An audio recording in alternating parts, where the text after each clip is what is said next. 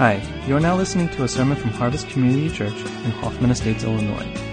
We're happy to bring you sermons like this one every week. You can find other sermons at our site at harvest-community.org. So without further ado, here's our speaker.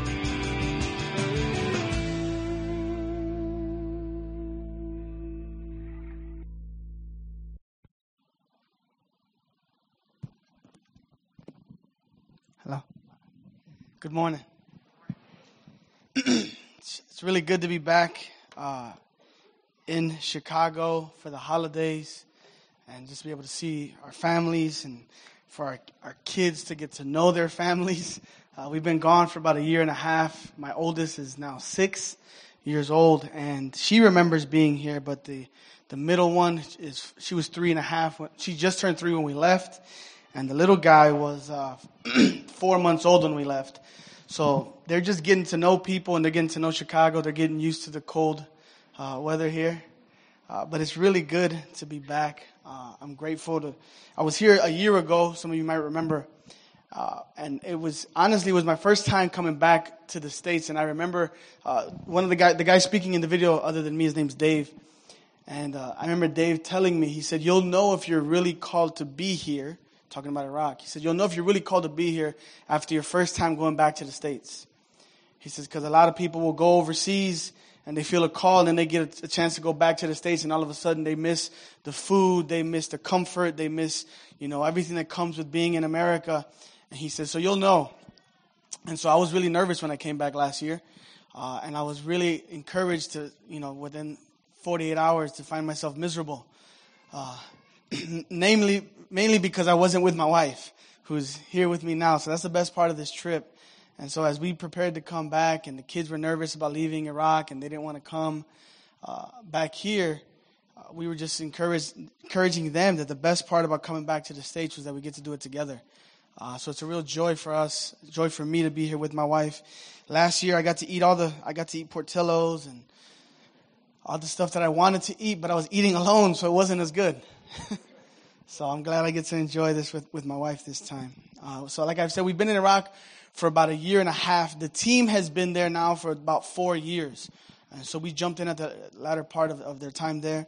Uh, since I've been there, uh, since I've been there, we've seen about 16 uh, former Muslims get baptized uh, in the last year and a half. We've uh, seen f- at least five uh, refugees uh, get genuinely born again. Some, others have made professions of faith and others have prayed prayers and others have, have kind of walked with God for a little bit. But as Jesus tells the parable of the sower, sometimes the seed falls on rocky ground and we've seen that, that, you know, uh, desire to, to want to know God get choked out by fear, by persecution, by just the affairs of life. Uh, but we've seen people get born again uh, since I've been there.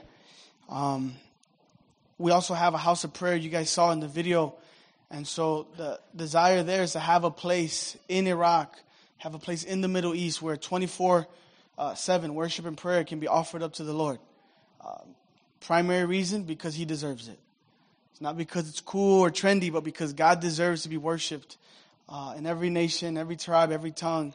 And so we want to be a part of building that and for it to have a, a local sound, like we said in the video. It'd be very easy uh, if I'm being honest, to, to get people to come to Iraq that play instruments and to come be part of a house of prayer because we live in a safe part of Iraq and the house of prayer is, you know, it's great. And we can get tons of Americans and Europeans to come be there and spend their lives there because it's trendy. They can take pictures and throw them on Instagram and Facebook and everybody's going to think, you know, man, you guys are really doing it. Uh, but we don't want that. We want it to be a local sound. We want more and more Arabic and Kurdish and Farsi and any other languages that are possible to, to worship the Lord. And we want more of that. And so I, we spend a lot of time in the prayer room trying to engage as people are worshiping in a different language that we don't understand.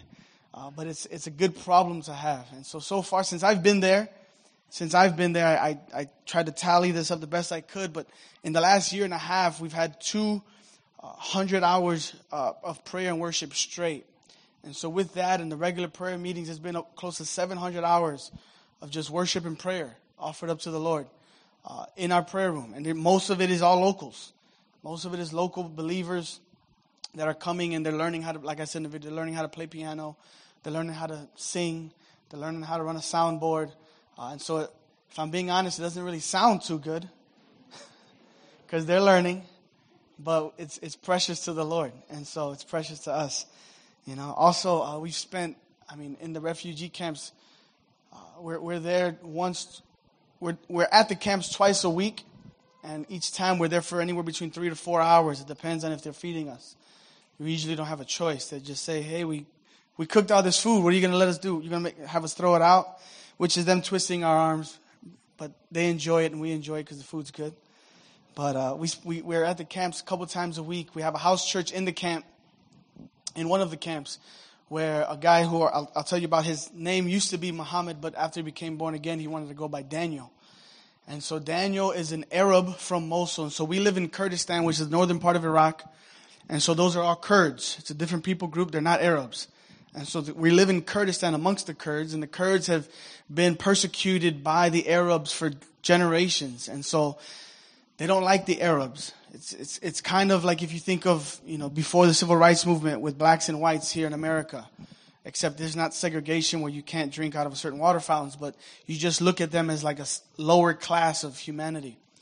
And so now that the Arabs are, are I, they're IDPs, we don't call them refugees because they're internally displaced people because they're from within Iraq. And so now that we have all these IDPs in Kurdistan, uh, and they have these camps set up, we go there. And so Daniel is an Arab from Mosul. Mosul is right now it's ISIS headquarters. It's where ISIS has been based out of in Iraq for the last two years. Right now, they're actually fighting for uh, the U.S. Uh, coalition with the Kurdish military, and many other countries are fighting for Mosul uh, because they're they're, plan- they're taking it back. Uh, but that's been ISIS headquarters for the last two and a half years. And I asked, oh, I forgot her name. Who are, some, we were praying in the back and we talking about Jonah, and I asked if that was a coincidence or if that was planned because Mosul is in the state of Nineveh. And so, as we were praying this morning for the kids to learn about Jonah, as we saw the, the video, I'm, I'm, in my heart, I'm also praying for another great move of God in Nineveh. That God would reach those people, as he said in the video, those, those wicked, the city is filled with wicked people, and God still loves them. And so we see on the news, right? ISIS and these guys are barbarians and they're doing all these crazy, wicked things, and we have to convince ourselves that God still loves them just as much as He loves us, right? So, anyways, Daniel, he's from Mosul. He has a dream about eight years ago where Jesus appears to him. He becomes a believer. He starts following Jesus. He doesn't know any other Christians living in Mosul. He doesn't know any other Christians. Al Qaeda actually burned down his house because he converted to Christianity. And so he found another house. And he was there for a couple of years, and then he had a dream one night that he was supposed to leave Mosul. So he woke up the next day, he left Mosul. That day, ISIS showed up and took over the city. And so he's now in a refugee camp about seven minutes away from our house. We've been, so when we, we got to the camp, uh, we met him and he said, yeah, I don't need it. He, this is what he said the first time I met him. He says, we, we don't, I don't need any of your stuff. I don't need any of your stuff. We have the Holy Spirit. That's, all I need. I just want your friendship. Would you guys just come and eat with us and spend time with us, pray with us, teach us the Bible? Because he had no, he didn't know any other believers. And so we began to do that every week, and we'd go, and that's when I talk about like he would force us. He's though he's a jokester. He likes to prank us, you know, and he likes to prank when we bring Americans over. And so he's the one who'll cook all the food and then give us a guilt trip about leaving because we have stuff to do. Uh, but he's a great, he's a great guy. He, he loves the Lord. He's, he reads his Bible. He prays. Uh, and so we've been just sitting with him, sharing the word, sharing meals, praying together, praying for him and his family. His kids, he says, his, his kids don't even understand Islam. Coming from a Muslim, in, living in Iraq, where everyone, if you go to a public school, you learn the Quran, you learn about Islam. And he's, he does, his kids, and we, we've kind of working with him through this because he doesn't send his kids to school because he doesn't want them to learn the Quran. But his kids now don't know how to read.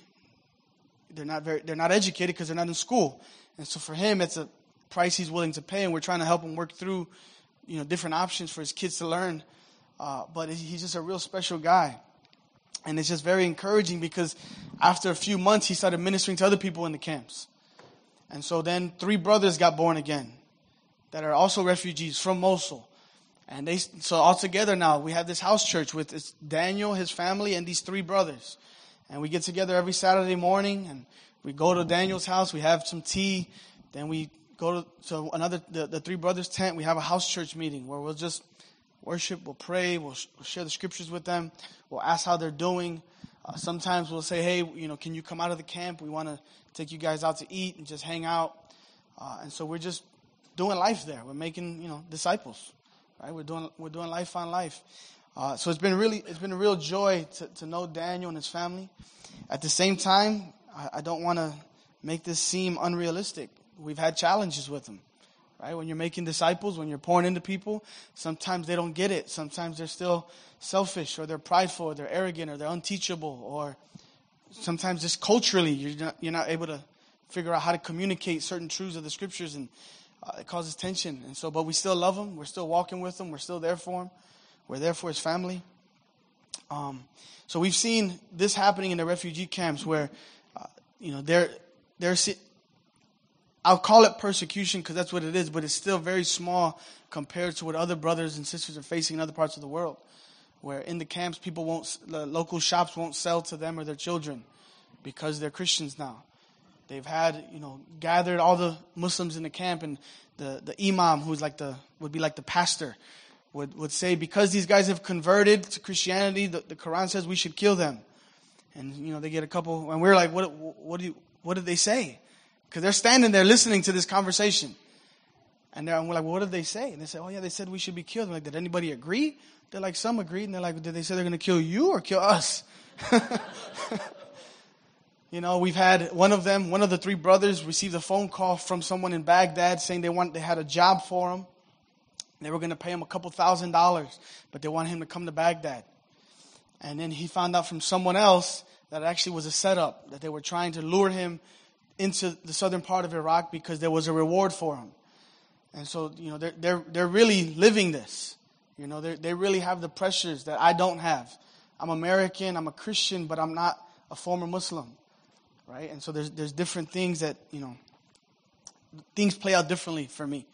Uh, at the same time, uh, we're seeing different people in the camps that are really open, that are having dreams and are having encounters with Jesus. Like I said, Daniel had this dream years ago. We've met uh, someone. Some of you guys might have heard these stories before, or these dreams that I've shared on. We have a like a private Facebook page where we share testimonies and prayer requests and things like that. But uh, my first weekend there, my first uh, Saturday in Iraq when we moved there a year and a half ago. We met a guy who had had a dream, and he's, this was his dream. He says, A king came down out of heaven. I was going to the mosque. He said, A king came down out of heaven, and he told me, This is a bad place. You must leave this place. And I said, Who are you? He says, God has sent me to you to, to, to, to come and speak to you. And we asked him, we said, Well, how did you know he was a king? He said, He was wearing a crown. And we said, Well, what did he look like? He said, I couldn't tell. His face was shining like the sun. And we sat there, and I remember I'm sitting there, just like, oh my gosh, this dream's amazing. And Dave's opening up his Bible to show him where it says that Jesus will come on the clouds, where Jesus is the King of all kings, where Jesus' face shines like the sun. We're going through, and I'm just like, man, this is like amazing.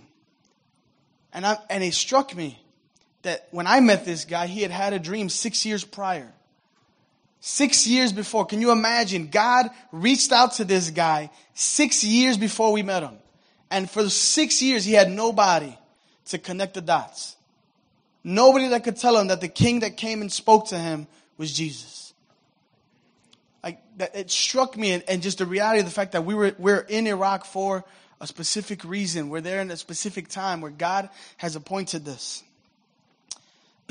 Another uh, dream of someone in the camps. They had a, a woman came and she said, she, she came to the house church. Now, many of the folks in the camp, they, or all the folks in the camp know who we are.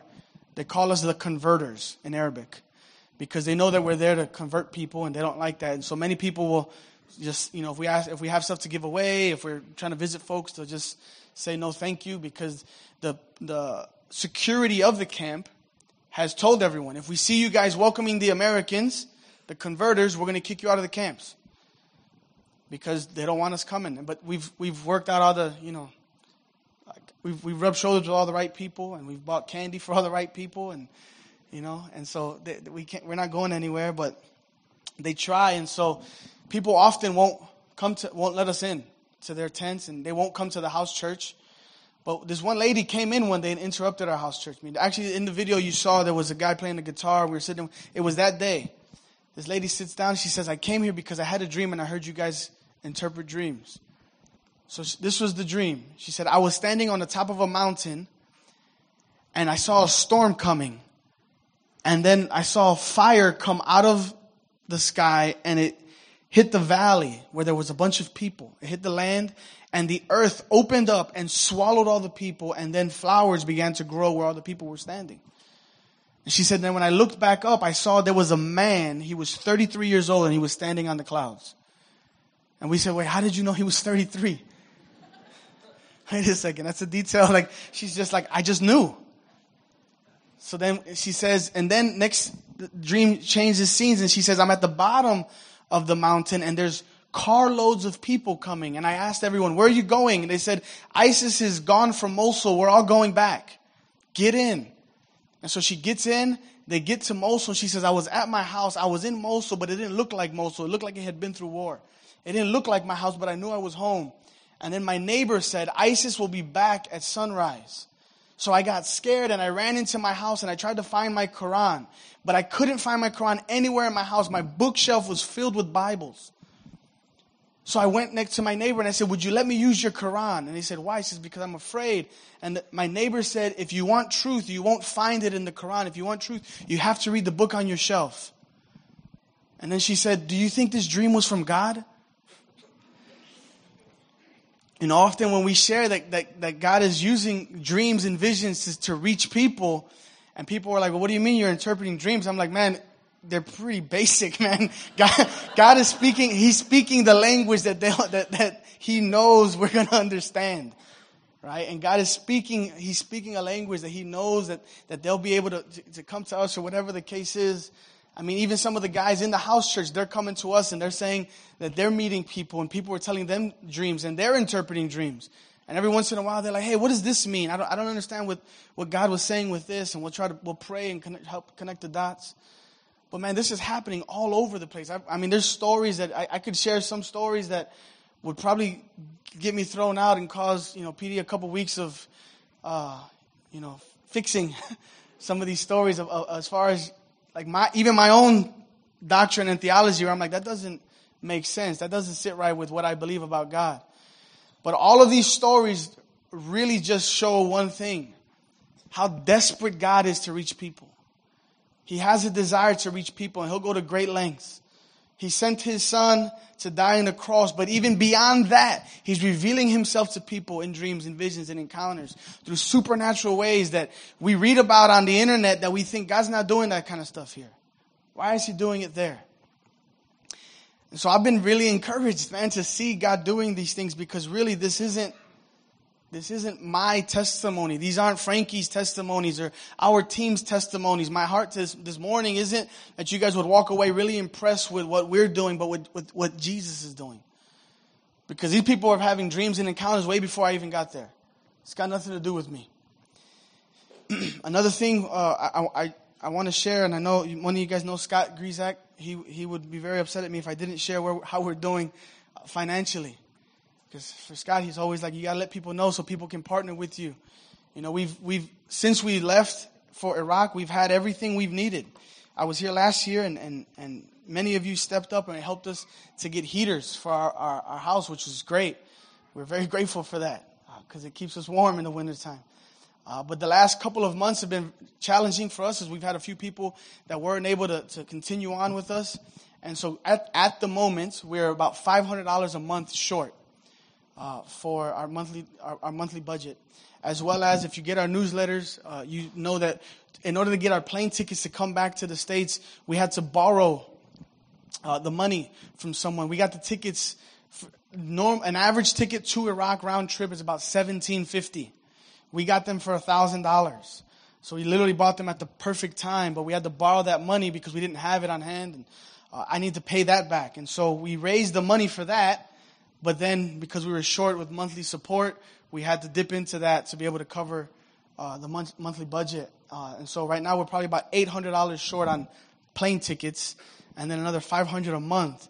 Uh, so I would ask you guys to pray. And if, if God would call you to be a part of what, call you to be a part of what we're doing, uh, then please come see us in the back. I have these cards in the back with my family's uh, face on it, and you can put it on. Some of you have some already. You can add another one to your refrigerator. Uh, but they're at the, the welcome table. But we'll be back there to answer questions and uh, if you guys have any specific questions. But uh, I want to share this morning just something that's on my heart when I think about what God is doing in Iraq, because I know oftentimes when we're when we're sharing these stories and people are hearing what God is doing, there's this reality of it feels like God's not doing it here. And I remember I came uh, up in the Lord from about 16 in a, in a real conservative, uh, you know, non-charismatic background. And so when it came to these kinds of stories, I was kind of like, no way, this stuff doesn't happen anymore. It's not happening in my life, so, you know, it must not happen anymore. And I would hear these stories, and, and I, God took me, my wife, and a couple friends of ours to this real special season where God just kind of blew our minds uh, when it came to expectations. So if you will, will you turn with me to, to Mark chapter 16?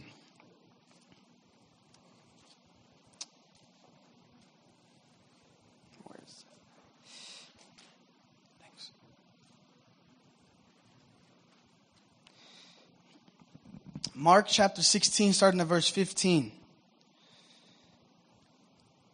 says, And then he told them, Go into all the world and preach the good news to everyone. Anyone who believes and is baptized will be saved, but anyone who refuses, refuses to believe will be condemned.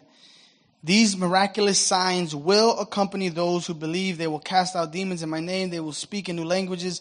They will be able to handle snakes with safety and they will drink anything poisonous and it won't hurt them. And they will be able to place their hands on the sick and they will be healed. Now, many of my charismatic friends love passages like this because they, you know, build a whole church on, on, on these things. But I want to go further into these next two verses that really ministered to me many years ago. He says, when the Lord Jesus had finished talking with them, he was taken up into heaven and sat down in the place of honor at God's right hand. Verse 20. And the disciples went out everywhere and preached, and the Lord worked with them, confirming what they said by many miraculous signs. Mark says that after Jesus ascended to the heaven, the disciples, they went out and they preached and it says God worked with them. How did God work with them? By confirming the things that they preached with miraculous signs. You know, I don't know what it is about the mission field, but oftentimes it, it, you, like a boldness comes over you because sometimes you feel like, well, on a short term, you know, trip, I've been on many of those where you feel like, well, I'm not going to see these people again, and so we'll just go for it. Right? And so I, I live there and, and I, am grateful for, for the team that we have where we, we try best we can to just live this as a lifestyle. Where we tell people God can set you free from your depression. God can set you free from your addiction. God can save your kids. God can have your husband have a change of heart. We tell people things that kind of make us nervous in the flesh. Right? I remember years ago, when I was very new to just God moving in, in, in supernatural ways, I was on the phone with a, a, a, friend of mine who she said, "Pray for my mother. She's got." Uh, I don't remember what it was. It was it was she just had something that was kind of a big deal. And she said, "Pray for her." And I said, "Oh man, I, I don't know." So I called my pastor. I said, "Hey, can we pray for this this lady on Sunday because she's sick?" And he said, "Why don't you tell her to come to church on Sunday?" And I was like, "Well." She goes to a different church. She's like, well, tell her to come to church and Jesus will heal her. And I was like, well, I don't know. What if she doesn't get healed? he said, brother, what if she does? Are you ready for that? and so it really just caused me to really change the way that I process things. When I read scriptures like this, where he says, God worked with them confirming the words that they preached. So when you stand before a room full of Muslims or people out here in the suburbs and you tell people God can set you free. I mean, we, we have to get accustomed to, to talking about a big God in a big way. Or we're going to get stuck in this, this world where we, where we're kind of feel like we're begging God to do things that he already wants to do. Does God want to save sinners? Does God want to reveal himself to people? Does he want to touch people's lives and see them transformed and see them conform to the image of his son? We already know this. Of course he does. But sometimes we get nervous because we feel like, well, I don't want to say something because if it doesn't happen, then I don't want God to look bad. But if we're being honest, we, we don't want to look bad. If I'm being honest, I don't want to tell you, hey man, if we pray for you, God could heal you because I'm afraid that they're going to think that I'm not a real Christian. And God, I'll be honest, God, He doesn't need me to defend Him. I don't, I don't know who said the quote, but somebody, I heard somebody say before, you know, a lion doesn't need you to defend it. You just got to let him out of the cage. It's the same with the gospel. You don't need to figure it out how it all works. You want to find out how powerful this grenade is? Just pull the pin. We could explain to you all the insides and how it all works, or we could just pull the pin and we all find out sure enough. And this is the way we're doing life. This is what we're, how we're seeing God move. And I would encourage you the same here because when we look at Jesus and we look at his life, Jesus is the prototype man. Jesus shows us what it means to be a human being. He was 100% human and 100% God. His 100% humanness shows us what it looks like to be a human. And so how do humans re- respond to the poor and the oppressed? How should humans respond to people that are outcast, people that are sick? What does a human do? What makes sense? Or do they do what the Father's doing? Right? Jesus reveals the Father to us and He shows us what it looks like to be you. This is the standard for you. Live like Jesus. Well, I can't do any of those things. I, I mean, I've been there. I put these limitations on myself. But what if, what if we looked at the life of Jesus as a human and we, we understood the fact that he was a human being that was submitted to the will of the Father, a one, a human being who heard the voice of the Father, who was led by the Holy Spirit. I mean, for us to live the way Jesus lived, to be like him, but not have the ability to even come close, that would be a very cruel expectation that the Father would set upon us. Don't you think? And so we, we have to come to terms and, and I hate to be so forward, but I, I, I don't, I don't want to sugarcoat. We have to come to terms with the fact that the real problem here with our expectation of what God can do is us. What are you expecting God to do in your life? What are you expecting God to do in your children's lives? What are you expecting God to do in Iraq or in Africa or in the west side of Chicago? Because if we really expected God to do something great, I believe this, if we really expect it, then we're going to give ourselves to it. We're going to give ourselves to it in prayer and fasting, our time.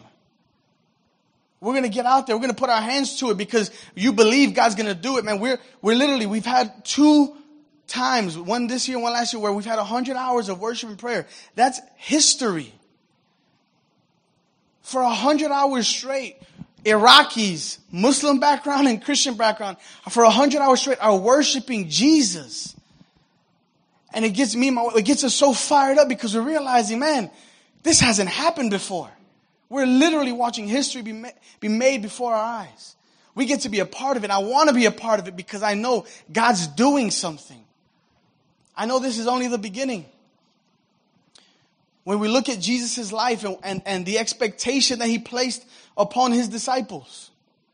Matthew 10 1 says, where'd it go? 10 1 says, Jesus summoned his 12 disciples and gave them authority over unclean spirits to cast them out to heal every kind of disease and every kind of sickness.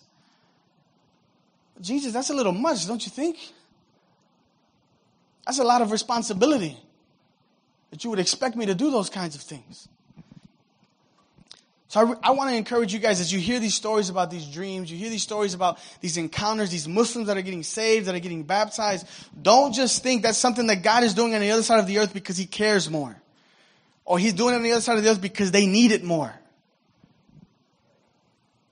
He's doing it because he can't help himself. He loves people.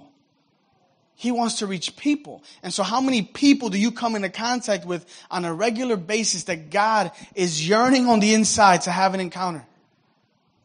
How God desires for them to know Him. I was preaching a couple weeks ago and I was, I was sharing on Matthew 7 and how Jesus is going to uh, have to tell some people who say, well, didn't we prophesy in your name? Didn't we cast out demons in your name? Didn't we do this and this in your name? And he's going to have to say, get away from me, you workers of iniquity, because I never knew you. And as I was preaching on that, it, it hit me that oftentimes we talk about this passage as a way to identify false prophets and false teachers. But what, for me, what really gripped me was the fact that Jesus, the one who bled on the cross for all humanity, is going to have to look at somebody he loves and say, I don't know who you are. You have to go. And it just crushed me. It crushed me to know that the one I love has to look at one he loves and says, I don't know who you are. I paid for you, but I never got what I paid for. When Paul says that the, the love of Christ compels him to reach people. What are you, what are you expecting God to do in your life? Jesus is the one who defines what's normal. Jesus is the normal human being. He did a lot of miraculous supernatural things. And by his standards, that's normal for those of us that know him.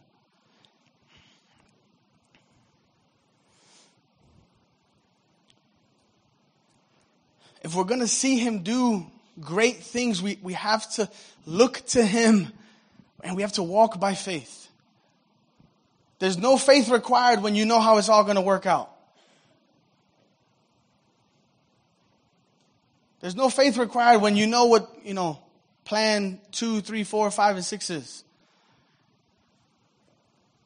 You know, I was talking with a, with a missionary friend of mine and how some mission organizations, they require you to have like, you know, 90% of your monthly support plus, you know, this money for uh, emergencies and this money for backup and this money for this and that.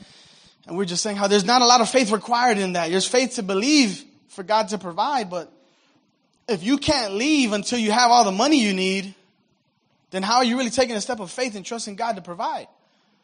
It's almost like, God, before I'm going to obey you, you've got to put all, every, every step in its rightful place before I'm going to step out. And there's no faith required with that. And we call it wisdom, but it's fear. And I, don't want to live that way. I don't want to call my fear wisdom and, and live at a, at a, at a, if I can say it this way, like at a lower level than what Jesus wants me to be living at. I want to be close to him. I want to hear his voice. I want to know what, what's burdening him. I want to know what he's rejoicing in. I'm all in. And so sometimes my expectations and what I think is, is reality is different than what others might think. And I want to encourage you guys to do the same.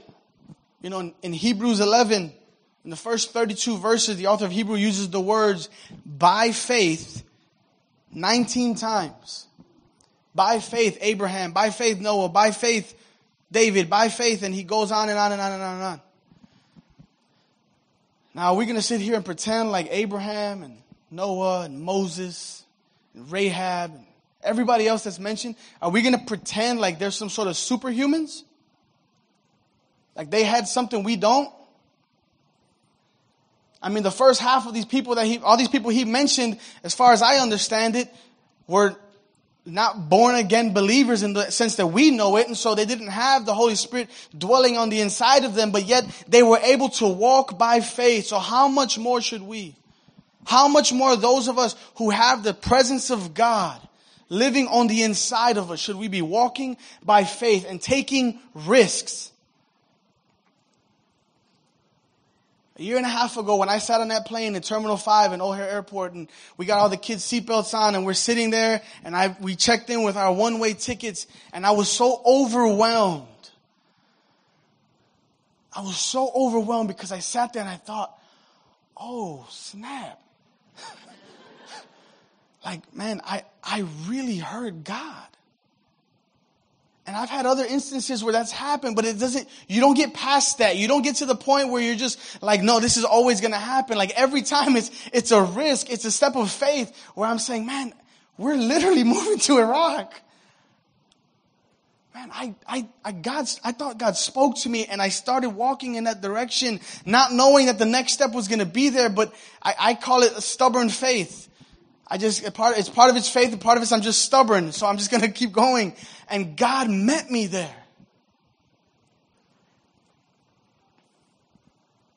And so I started telling people, man, God spoke to me to go to Iraq and to do these things. And God confirmed the things that we preached with miraculous signs. Before we left, it was through provision.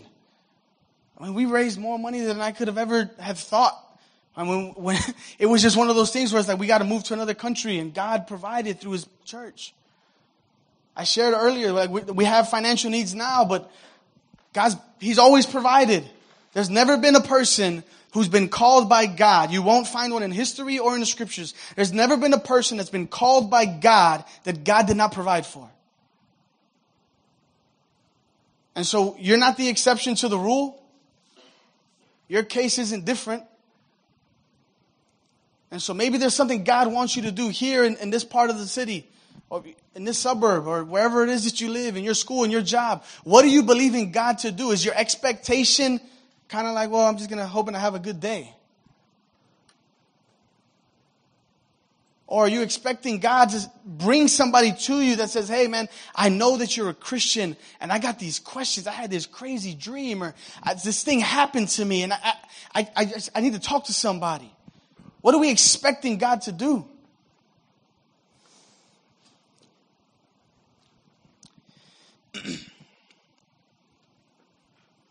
I want to read Hebrews 11, starting at verse 32.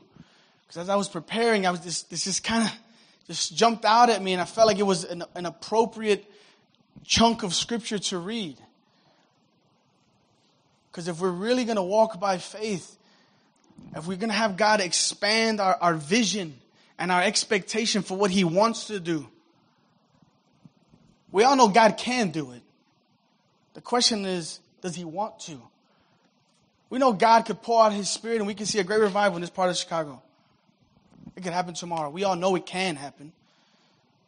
But do you really think He wants to? You, you get on Facebook and you see what's happening on the west side of Chicago, on the south side of Chicago. You see what's happening in, all over the country. I mean, I just saw a compilation video from Black Friday where people were beating each other up in a mall. And we, in our heads, we think, oh, God doesn't want to do it. I mean, we don't deserve it. These guys, they're all, all ungrateful. They're selfish. Hello? That's usually where God wants to reach people. It's usually where he wants to pour out his love and, and, and get a hold of people. and so after the author of Hebrews goes through this discourse of by faith, by faith, by faith 19 times, in verse 32 he says this. How much more do I need to say? It would take too long to recount the stories of the faith of Gideon, Barak, Samson, Jephthah, David, Samuel, and all the prophets.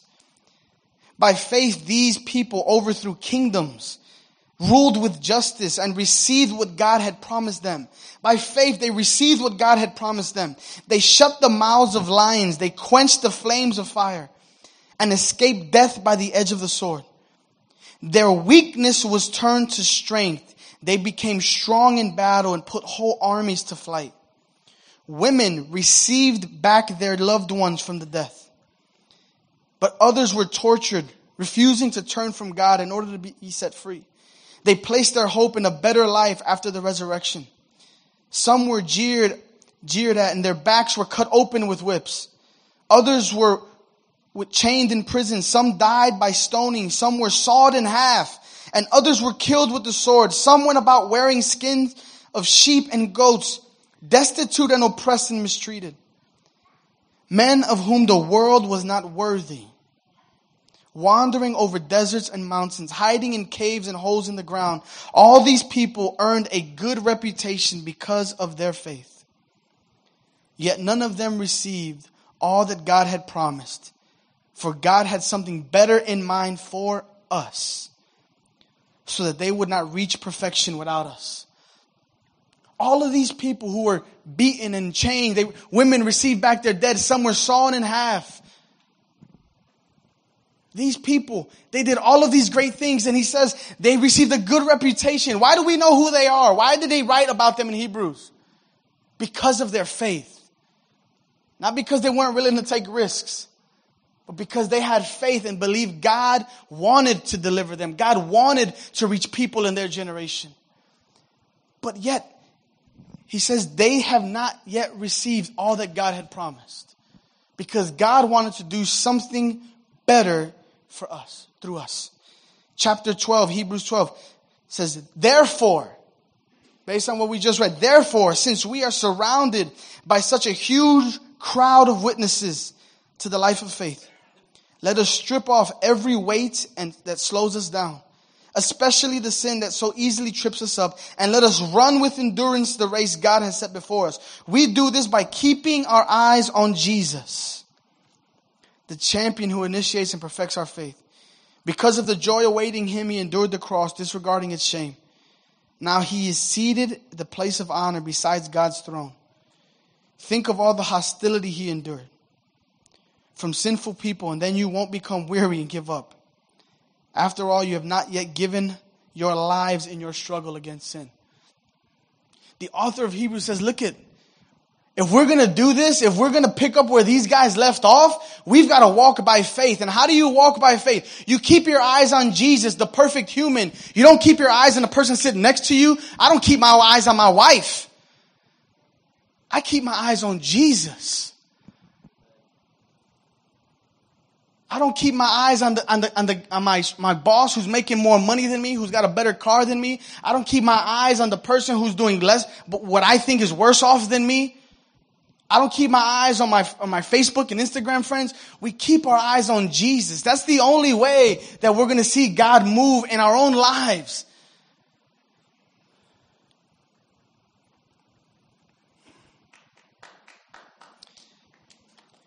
And this, this is, this is the normal life for a believer. Because when you look at Jesus' life, this is what it looked like. The standard didn't change for Frankie Rodriguez because he grew up in a fatherless home. The standard didn't change for Frankie because he dropped out of high school and got a GED. And oftentimes people try to make us out to be some sort of superhero Christians because we moved to Iraq. I'm still the same person I was the day I left. I watch TV. I don't eat well. Sometimes I'm selfish and I don't serve my wife. Sometimes I kick the kids out of the room because they're making too much noise and I just want to chill and not be bothered. My wife's a super Christian, not me. I mean, I'm, I'm, I'm just like you guys. And we're just like these guys. And if we're really going to get a hold of God and we're going to let God get a hold of us, we've got to fix our eyes on Jesus.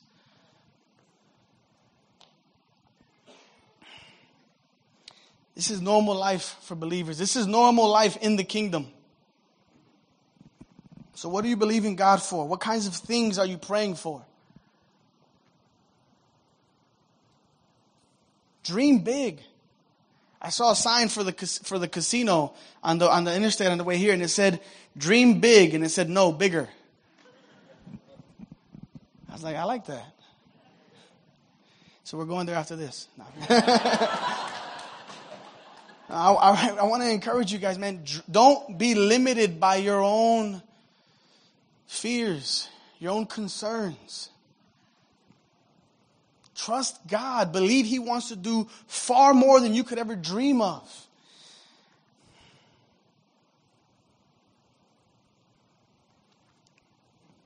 Yeah, I want to. I, I want to just close with this. You know, if if you're sitting here and you're feeling like, hey, okay, I you, you got me. My my expectation is very low. I'm not believing God for a lot. I'm kind of just going with the motions. You know, I got kids and they got soccer and they got dance and they got cheerleading and I got work and I got a car and then I got a house and, you know, if you're, if you just kind of got bogged down with life and you feel like, okay, now what? Now I just feel like you just exposed, you know, I knew where I was at. I've been there. And one of the things I love about the Lord and His heart is that God doesn't expose us so that He can shame us and embarrass us. He doesn't expose where we're at because if we're all really honest with where we're at, we all know the areas in our lives where we could grow. We all know the areas in our lives where we don't sacrifice enough or where we don't pray or we don't pray with faith or whatever it is. We are aware of those things. And I love Jesus' heart because it's never, he never points it out because he wants to embarrass you in front of other people. It's always rooted in an invitation. He always exposes those things to you in your heart because He's inviting you to go deeper. He's inviting you to be free from the shame and the guilt of not measuring up. So I, w- I want to pray. I want to pray generally, and then I'd ask you to pray on your own before the Lord. If you know that God is inviting you into something else, something deeper, something more, don't let this moment pass. You didn't miss your window. You didn't miss your opportunity. There's always a fresh start. God told you to do something five years ago, 10 years ago, two weeks ago, and you just got busy. Guess what? You can start today. You can start taking steps of faith today. His mercies new every day. So, Father, I thank you. I thank you for giving us a chance to look at how amazing you are that we can hear about the Daniels, we can hear about the, the, uh, the Syrian refugees, the, the, the, Arab refugees, we can hear about the Kurdish families that are getting born again and getting baptized. We can hear about the Iranians that are traveling across the country because they want to know you, Jesus. They want to learn. We can hear about this and we think, God, you're so amazing. God, I pray that you would not let us lose sight of how awesome you are.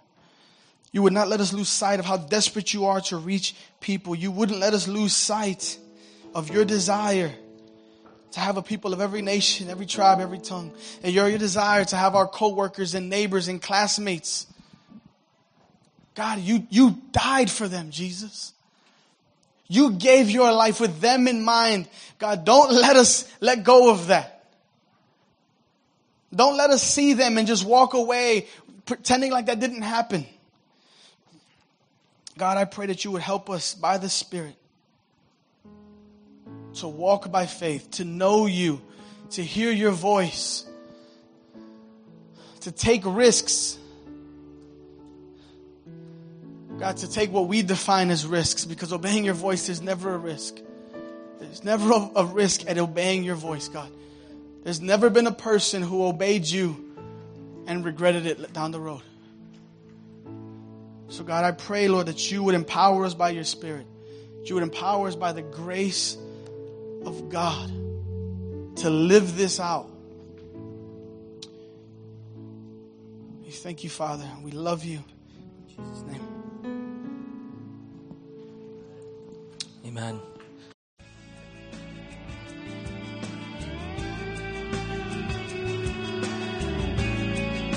Thanks for listening to the sermon from Harvest Community Church. If you would like more information or have any questions or comments, check out our website at harvest-community.org. Thanks for listening.